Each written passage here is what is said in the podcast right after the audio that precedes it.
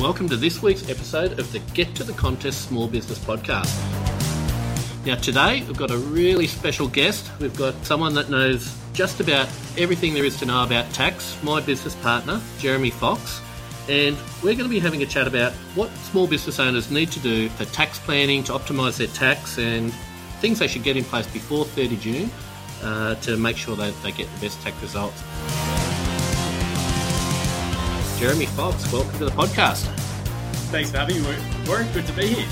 So, now this time of year, we're seeing a lot of clients around uh, their, their, small business and, and, making sure they are paying the right amount of tax and, and, letting them know their position. But as a starting point, what what is tax planning and what do you need, uh, or what do people out there that have an accountant, what, what do they need to be giving, what do they need to have in place so that tax planning can, can be done? Yeah, for sure. Good question. So, Look, one of the critical things for any business or any person is just to know their numbers. So, the precursor to coming up with a good strategy to, to seek the right advice around what to do pre 30 June and what to do around uh, making sure tax is as, uh, minimal hit as possible is just to, to have a really good reporting system, up to date numbers, uh, with the likes of a lot of the online systems, Xero, MYOB Live, that, that sort of thing. There's a lot of ability and a lot of automation to give people the right up to date numbers, which is the perfect starting point for any accountant, advisor, uh, business person looking to reduce their tax before 30 June. Great. So the days of, of people bringing in the data stick, bringing their data from the whatever's sitting on their desktop, I guess as soon as that's happening, they're instantly out of date makes it really hard for, for an accountant to do any sort of tax planning because the moment it's pulled out of that that hard drive, it's instantly out of date. So um, we do a lot of clients with Xero. Let's assuming that they've got their numbers up to date. What are some of the things that you would typically discuss with clients around planning their you know their, their year-end tax planning and strategies to, to optimize their tax yeah so often with tax uh, look if you're making money there's some sort of tax to be paid but there's a, often a few good strategies around um, the timing of when that tax is paid uh, little things, a couple of little things like bringing forward expenses, um, you know, anything that needs to be paid. If it's typically paid and, and, bought before 30 June, clearly it hits the tax year that it's bought and paid in. Um, it's a whole raft of additional strategies for small business as well. So if you're uh, a business turning over less than $10 million, uh, which is a fair chunk of the economy. There's a heap of um, incentives tax wise to just improve the timing of taxes. Things like prepaying expenses. As a small business, for example, you know, rent is normally due the first of the month. So if you pay your July rent on the 30th of June, then you get to claim that in June rather than July. One of the critical ones, though, that applies to all businesses is the there's sometimes little funny rules around the timing of expenses like super. So everyone who uh, has an employee pays their nine and a half, should be paying their nine and a half percent super. Partially, I guess, to encourage employers to pay super. Super is only tax deductible upon payment, as opposed to accruing an expense like most other uh, business expenses are, are based on. Um, so the June quarter super, which is ordinarily due to be paid by the 28th of July, simply paying that one early as well, paying that towards the end of June, brings the tax deduction forward by a year. Um, similar to the rent strategy, you might be out of, out of pocket cash flow wise for another month, but you might be saving tax on that for a whole year. Um, but I guess it's really important too with a lot of the um, different structures, different tax rates uh, around, you know, with small business companies, um, companies that are not small business entities, uh, individual tax rates. There's good value in making sure the timing of income, and sometimes there's a reason to actually push your deduction into the following year if, for whatever reason, a tax rate's going to be lower in the following year. Um, so yep. it's just important to get all those ducks in a row and get all the data ready to be able to make some some really educated decisions. And and on top of that, I guess with the various structures, there's there's strategies like uh, potentially if there's a, a company or even a trust, you might be better off declaring a dividend pre or post 30 June, and also um, using things like bucket companies and, and, those sorts of things to, if you've got some big lumpy income. So again, does that just come down to really you have to know where you're at well before 30 June so you can make those decisions in advance? Yeah, definitely. Um, and there's very few time critical decisions to be made, but t- tax planning and tax strategy is definitely one of those. A lot of the strategies uh, do require some sort of cash movement, um, even if it's something little like a, uh, as a business owner, typically any money you put into super for yourself is tax deductible.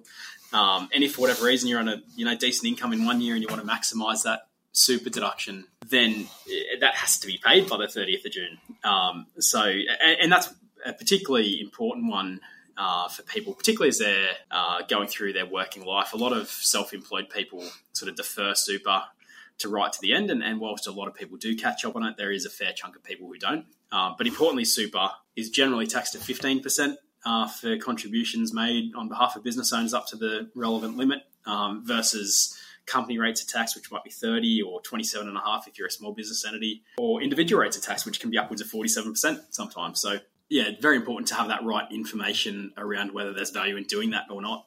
Yeah, and, and I guess just uh, adding on onto that one, and, and super's a, a classic one where really, and, and this is why I typically talk about tax optimization rather than tax minimization, uh, because I guess you need to factor in, you know, everyone can go and put, or it's easy to say, I'll just go and get your tax down by putting the maximum amount into superannuation, being mindful of those contribution caps, obviously, but it's got to fit in with your cash flow and telling a, say, a, someone in their early 20s to go and put an additional 20 odd grand into super is probably not going to be the most attractive strategy for them. Um, it may save them some tax, but it, I guess this is the, the balancing between buying uh, or, or, or, using that strategy versus the, the, the cash flow lockup that, that could result from doing that strategy. So. For sure, and and I think whilst uh, the couple of months leading up to the 30th of June is always a nice little time to focus on tax and what to do to minimise it. Really, the the true story starts with um, the start of the year. It starts with having the right structure in place, and, and some of the work we've uh, been doing recently is around sort of restructuring some small business clients into the right structure uh, for either tax or asset protection reasons. Uh, but having that right structure is pretty important to get right. Uh, but also having some sort of budget or yardstick at the start of the year so that um, if you know you know there's going to be a strategy around possibly putting some money in super at the end of the year, that can all be built into a budget early on. So there's no last minute, oh, quick, we better find 20 grand to, to dump in super. Um, so, I mean, a lot of that stuff can be planned well in advance. It's amazing the number of people that, uh, well, you know, on a personal level, sometimes people forget about Christmas coming up, and it's like, well, we've got to, oh, we're, we're running short of buying the kids money for, you know, Christmas. And we're, we're, like, well, you've known about it all year. It's the same time every year. Um, yep. So, again, so yeah, having that budget and that plan in place, and, and um, even if the money's just set aside, at least it can be tipped into super and it's mm. not that big cash imposition. Definitely. So just before we move, move, move on, any any sort of other quick wins? I know there's a, there's a, popular strategy that may be available around um, team vouchers or that, that might be FBT free. Do you want to expand on that and some other fun yeah. ones that you, you like to use with your clients? Love to. Um, so broadly, um, the cost of an employee is deductible to a business. So, um, you know, wages, salaries, super, cars, things, you know, cost the cost of retaining an employee is, is a necessary business and ex- expense and tax deductible to the business, uh, which is the general starting point with any expense. Um, then the volumes of tax legislation and tax law generally go through a few combinations and permutations as to what's excluded from that test or what's included in that test. Um, so fringe benefits tax has been around since 1987 from memory. Um, and it's. I'm too young to remember that. um, so prior to that, um, wages were clearly taxable, but then employer, employers, as, as, they do, start getting creative around how to um, game the system a bit, and um, you know rents and mortgages and things were provided other than other than wages. Um, so when FBT was introduced, it was um, designed to tax anything other than salary or wages at the top rate of tax. So assuming someone's on the um, we'll just round it to the 50% tax bracket. You gave someone a $1,000 benefit. Um, if that person was on the top rate of tax, you would have had to give them two grand. They would have lost a grand in tax and left with a thousand dollar benefit. So fringe benefits tax is pretty punitive. So you generally want to do all you can to avoid that. Um, so the FBT rules essentially apply to everything other than salary or wages, unless it's specifically excluded. Um, one of the things that is excluded from that test uh, is what they call minor and infrequent benefits. Um, so minor being under three hundred dollars on occasion, and infrequent being not frequent, as, as, as, it would be. Um, so a common little strategy um, is, you know, instead of giving employees bonuses or expensive watches or something, the old, you know, two hundred ninety dollar gift card, as it were, um, under the three hundred dollar limit, FBT free, um, and you know. It, it gets to the employee's hands without losing PAYG or super or any of those other little nasty things on there. Um, so that can be done on an infrequent basis. There's no hard or fast rule as to how often it can be done. Um, I mean, we generally say a couple of times a year, three or four, perhaps on the on, at the outside on the outside. Um, Yep. The other ones with cars, if I can jump into cars quickly, particularly for your small business person. Um, so, as a small business for this year, um, there's this $20,000 instant asset write off. There's a lot of confusion around how it works. And I think some of the confusion is is driven from the marketing spiel when when um, tax changes come in. Um, the amount of times I've heard um, educated and well educated clients ask about, oh, this twenty thousand dollar write off does it mean you get the entire twenty grand back? Um, is countless because they're taking their tax advice from Harvey Norman ads or or the latest Nissan commercial. Yeah, or the car dealer. Car dealer is a great at that. yep. um, and, and, I have, heard, I believe it or not, I have heard the odd, you know, oh, my mate from the pub does this. Um, but the way, so the way the twenty grand instant asset write off works, um, as a business, anything you buy is tax deductible. What that means, let's say you're on a 30% tax rate to keep it simple. Um, if you buy something for $100, uh, you know, nice pen or something, um, then a bit of that might be GST, so you get you might get the GST back, and the balance is a tax deduction. So if you've got a say 30% tax rate, then you know out of the hundred dollar pen, um, you know, nine dollars might have been GST. The other ninety-one dollars, you might get yeah, thirty bucks or something back on tax, but you're still out of pocket the other um, sixty odd dollars. Uh, when um, a business buys an asset, in the past there was a limit to say anything over thousand dollars was um, depreciated over time. Um, it's a it's a rate that diminishes over time, but on average, call it five years. So you buy something for say fifty grand. It's a new um, widget manufacturing piece of equipment. Um, over the next five years, it's not exactly this, but call it ten grand a year hits your expenses. You get back your thirty percent tax on that. Um, when they introduced this twenty thousand dollar write off, they said well, rather than depreciating something for twenty thousand dollars or under over that five year period, you get to depreciate it in the first year. So, same example, um, you buy a $19,000 car, if your tax rate's 30%, physically comes off your tax bill is 30% of the 19 grand. So, yeah, round it up to about six. Yep. Um, so, with small business people, a quick win is often if you've got a little, you know, $15,000 car in your personal name, transferring it into the business pre 30 June knocks the income down of the business pre 30 June by that 15 odd grand. Um, you know, and there's some fringe benefits tax to consider, but but there's a few little um, quick wins like that, that that can happen. Yep. So, uh, and I guess with all these things, just have a chat to your accountant, and and they should be able to give you that that guidance about what to get into the your business entity before 30 June. Um, all right. So, few few good uh, little little tips there. What you know, so someone's doing their tax planning, they've got the right structure, they've got on top of their numbers, and they've, they've got, you know, using cloud accounting and they've got a good dialogue happening with their accountant. Anything else that you, you think, if, you know, aside from saving tax this year, what do you see in your clients that sets them up for success for the next year? It's often said in business that cash is king, which, you know, people argue over. Um, I certainly think information is king. So one of the things to set people up for success, um, one of my mentors has a famous saying, which is plan in advance rather than fix in arrears. And that applies to everything in life, but particularly around business and tax and, and finances. Um, insofar as the vast majority of you know, tradespeople and micro business people um, that I've sat down with over the last 15 years. Um, the very first meeting you sit down with them, you know, no taxes set aside and they don't really have an understanding of how much tax should be set aside. And, and because of the delayed nature of tax, often a bill is not due for nine or 10 months later.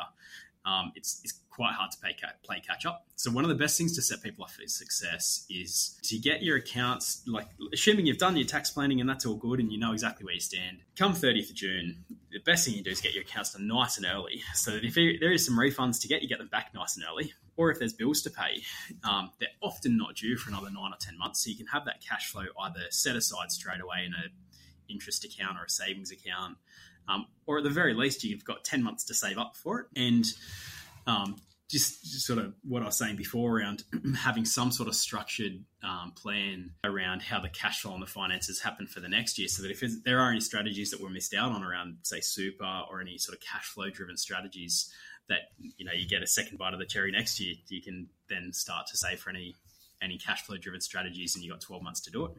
Yeah, love it.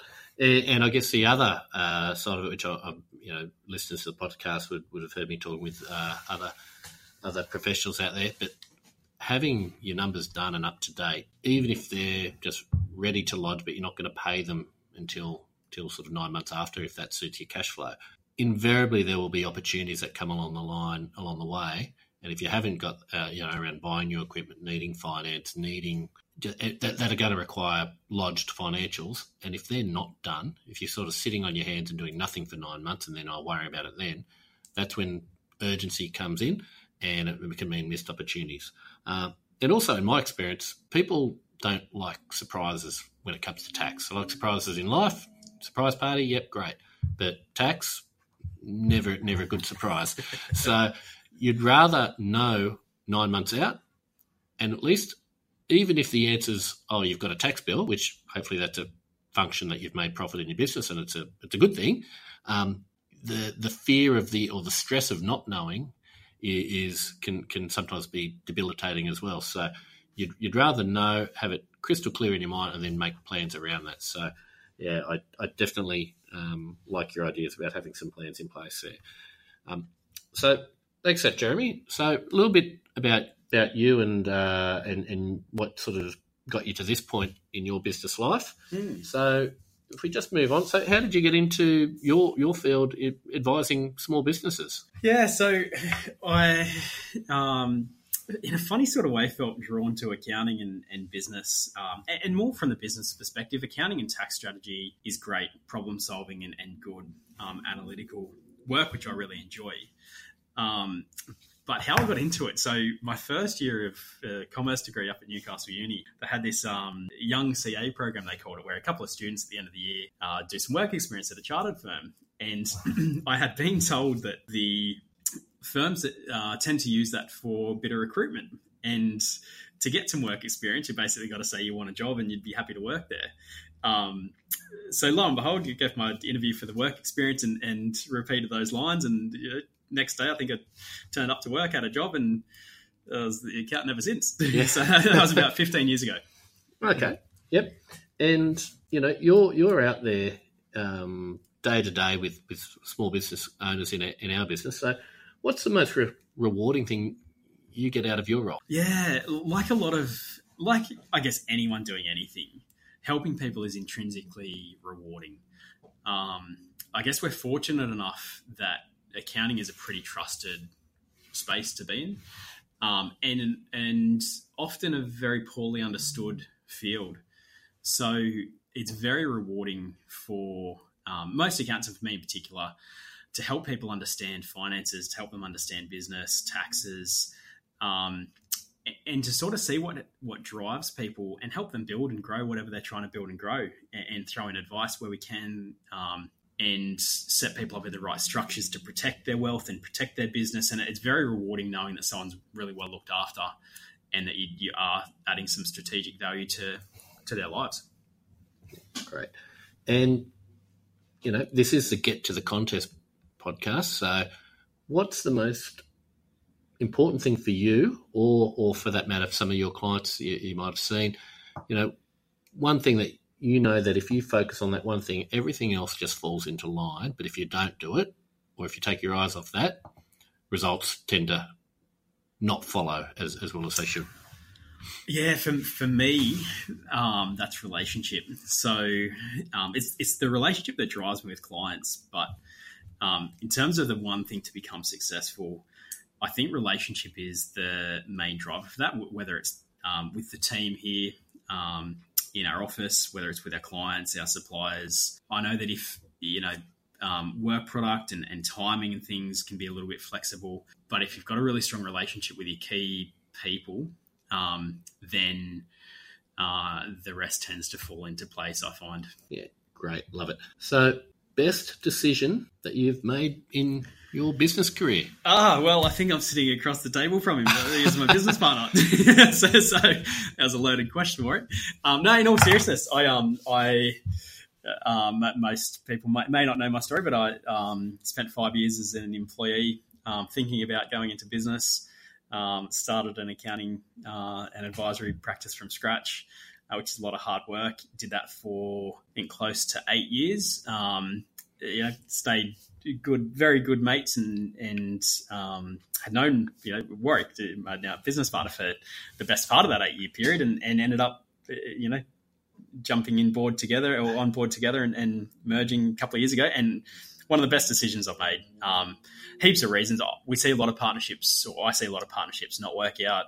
Um, but in our space, particularly in the professional space, there's just such um, having someone at a senior level to bounce things off and to grow something together with. So yeah, sitting across the table from him. Ah, geez, mate. Yeah, oh, well, I definitely won't edit that out of the podcast. so, um, thank you. Now, now, look, hopefully my name doesn't get brought up in, in the next question. What are some of the biggest mistakes you've seen others make in, in, in, in business and, and what can we do to avoid those? Yes. So often, um, one of the critical things I think that, uh, whether it's life or business, that drives success uh, is having a good group of trusted third parties. Um, so fortunately less and less as time goes on, but occasionally I get people saying, "Oh, I've done X, Y, or Z." And you think, "Oh, you perhaps should have done that a bit differently." Um, and sometimes the horse is bolted. So not seeking the right advice is is um, is a massive uh, imped- impediment to making good decisions um, sometimes. But also e- equally, I've seen people.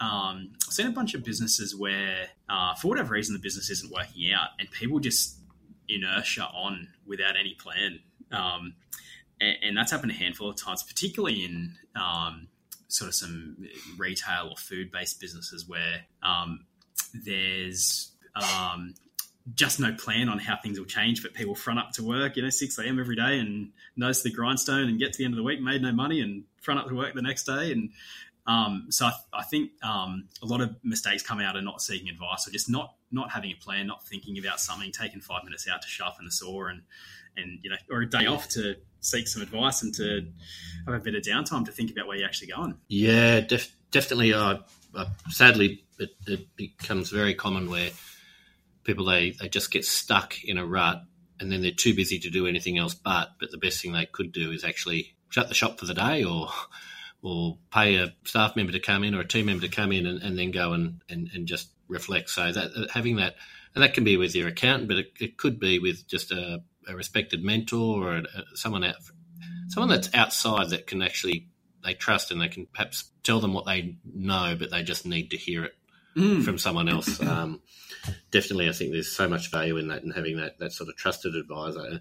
And and if I just add to that, that's probably not reflecting on your results or numbers or reflecting with those people often enough as well. Because even when things are going really well, that's also a time when they can add value as well. So, um, because maybe you need to be told that you go, you know need that reassurance that hey you're doing really well and uh, I know in small business it can be quite lonely so sometimes just if things are going well just having that that reinforcement from the outside is a bit of a pat on the back for mm. job well done because typically when you're at the at the top or near the top of your business, you're, you're giving pats on the back and, and, feedback to everyone else, but there's very little in terms of positive feedback coming back to you. There's plenty of people who like to have a whinge, but very little positive feedback. So having that um, those mentors and those relationships and having regular structure around those, I think, is really important. Mm, definitely. So, any unusual transactions you've you've been involved in professionally?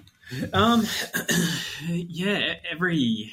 Uh every transaction has its little quirks. Some of the more interesting ones that I've been involved in uh, have been acquisitions and divestments for clients. I remember um, one acquisition uh, some time ago now um, of a small scale airline for a, a client and working through um, twists and turns and personalities of vendors and purchasers, um, banks and financiers uh, is always a, bit of a challenge in every deal is very different in terms of that. Um, but separately to that, so did Richard Branson retain your services after that deal? deal uh, oh, oh, no, he didn't. No, no. it was not Richard almost, Branson. Everyone, almost, it, was not. It was not.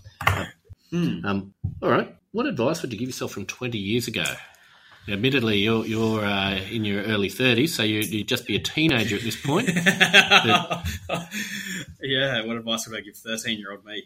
Um, I would give myself advice that I had received, actually, um, not at that time, um, but uh, at a different time in my life.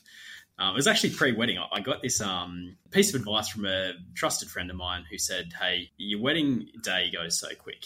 Um, you know, and it is you, you spend forty grand in a heartbeat. Um, yeah. And he said, make sure you just uh, spend a moment, just stop and take it all in. So I distinctly remember on that particular night, um, you know, room full of hundred people, as a lot of weddings do, just sitting on the windowsill and spending five minutes just you know, looking at people and stopping and, and enjoying the moment for what it is, rather than trying to get to the destination. And I mean, there's plenty of people who say it's all about the journey, not the destination, etc. But the advice that I'd give specifically to me around that is, um, you do go pretty hard, whether it's life or business, and you're continually driven and goal focused. Um, but taking not a long moment, but enough of a moment just to sit back and enjoy, particularly with good quality people, but just to sit back and enjoy each moment and to celebrate the moment for what it is rather than to be so driven to the goal, you sort of put the blinkers on and chase after the goal. Does that makes sense? Love it, love it. So no, really, really good advice there, and um, and, and we're we're all we can all get something out of that one. Um, well, Jeremy, thank you so much for being a part of the, the podcast today. Uh, been threatening to have you on for a while, and uh, we look forward to having you on again at some point in the future. Um, perhaps talking a bit about asset protection and, and how to make sure that uh, we're protecting the family home and those sorts of things. So that'll be a, an episode to keep an eye on it for the future. But uh, hope you, for the listeners out there, hope you enjoyed today's episode, and uh, we look forward to having you uh, at the next week for the next episode. Cheers. Thanks for having me. Well, there you have it. That was my chat with Jeremy Fox from uh, Fox Group Chartered Accountants uh, on all things uh, around year-end tax planning. So, a couple of my takeaways from this point. So, number one, um, tax planning starts with your structure. So, um, that doesn't have to be done at 30 June. It's a good good time to revisit it, but you know, getting your structure right is critical to uh, being the most tax effective uh, structure that you can be. Uh, two, having up to the date financials and and by that you know, and ideally having that that data in the cloud. So again, you're on Xero or, or My Account Right Live or one of the live products, at least then you've got live data, you know where you're at, and you can give your accountant access to that, and they'll be looking at real time data. Um, very hard to do tax planning when where you know you, you're sort of almost impossible. It is impossible to provide good tax planning advice when you don't have all the details. So, uh, number three is good tax planning needs to also plan for the cash flow uh, requirements around it. So it's one thing to say go and go and put some, some money and buy some assets, and put some money into super, um, but if you if you haven't uh, sort of thought that through or funded or allowed for that cash flow wise, it can be very difficult to get your your, your, your best tax results. So. Um, really important that you, you know, if you hadn't done it, at least you should start planning now for next year, so that you know you, you physically have that money set aside uh, and, and, you can take advantage of all those things that are going to require some physical cash payments. Um, four, timing of expenses. So this is where Jeremy talked about bringing forward expenses, perhaps delaying income, or, or and also having prepayments of things. Um, that can really, if, if that saves you tax now, um, that at least, you know, tax deferred is tax saved. It, it, it, takes the pressure off now and allows you to keep that working capital in your business rather than have to give it over to the, the government. And if we can delay that 12 months, well, you know, that, that's going to allow you your breathing room and allow your business to grow. Jeremy and I talked about, uh, again, tax, op, tax optimization. So, again, that's not the best tax result, may not be the lowest tax answer because, you know, tax optimization that, that covers off things like budgeting for, you, know, understanding what next year's tax rates will be, what current year tax rates will be, and also the, the cash flow requirements of the business as well. So, um, so that was uh, some of the key points around tax planning. Some of the other things Jeremy touched on that I, I think we can all get a lot out of. So he talked about the importance of just having a plan and, and not, not sticking your head in the sand. So if you're a small business owner out there and things are going well or, or maybe not so well, nothing will change unless you've got a plan. So just be across your numbers and be prepared to take that time out of your business uh, and so that you can stop, pause, reflect, come up with some strategies, and then take action. So uh, that, that's critical. And last thing that Jeremy touched on, which I, I really, really uh, encourage uh, listeners out there who are in small business world to to really stop and enjoy is just you know smell the roses and take time out. Life goes so fast when you're a small business owner. Very, very hard to get any um, perspective when you're deep within the business.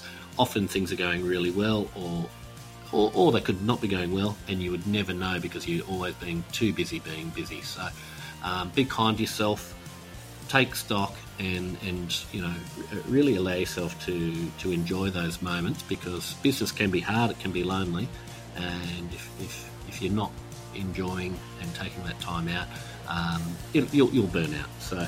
Um, there you have it. That's my takeaways from my chat with Jeremy Fox, and we look forward to having you on the next episode.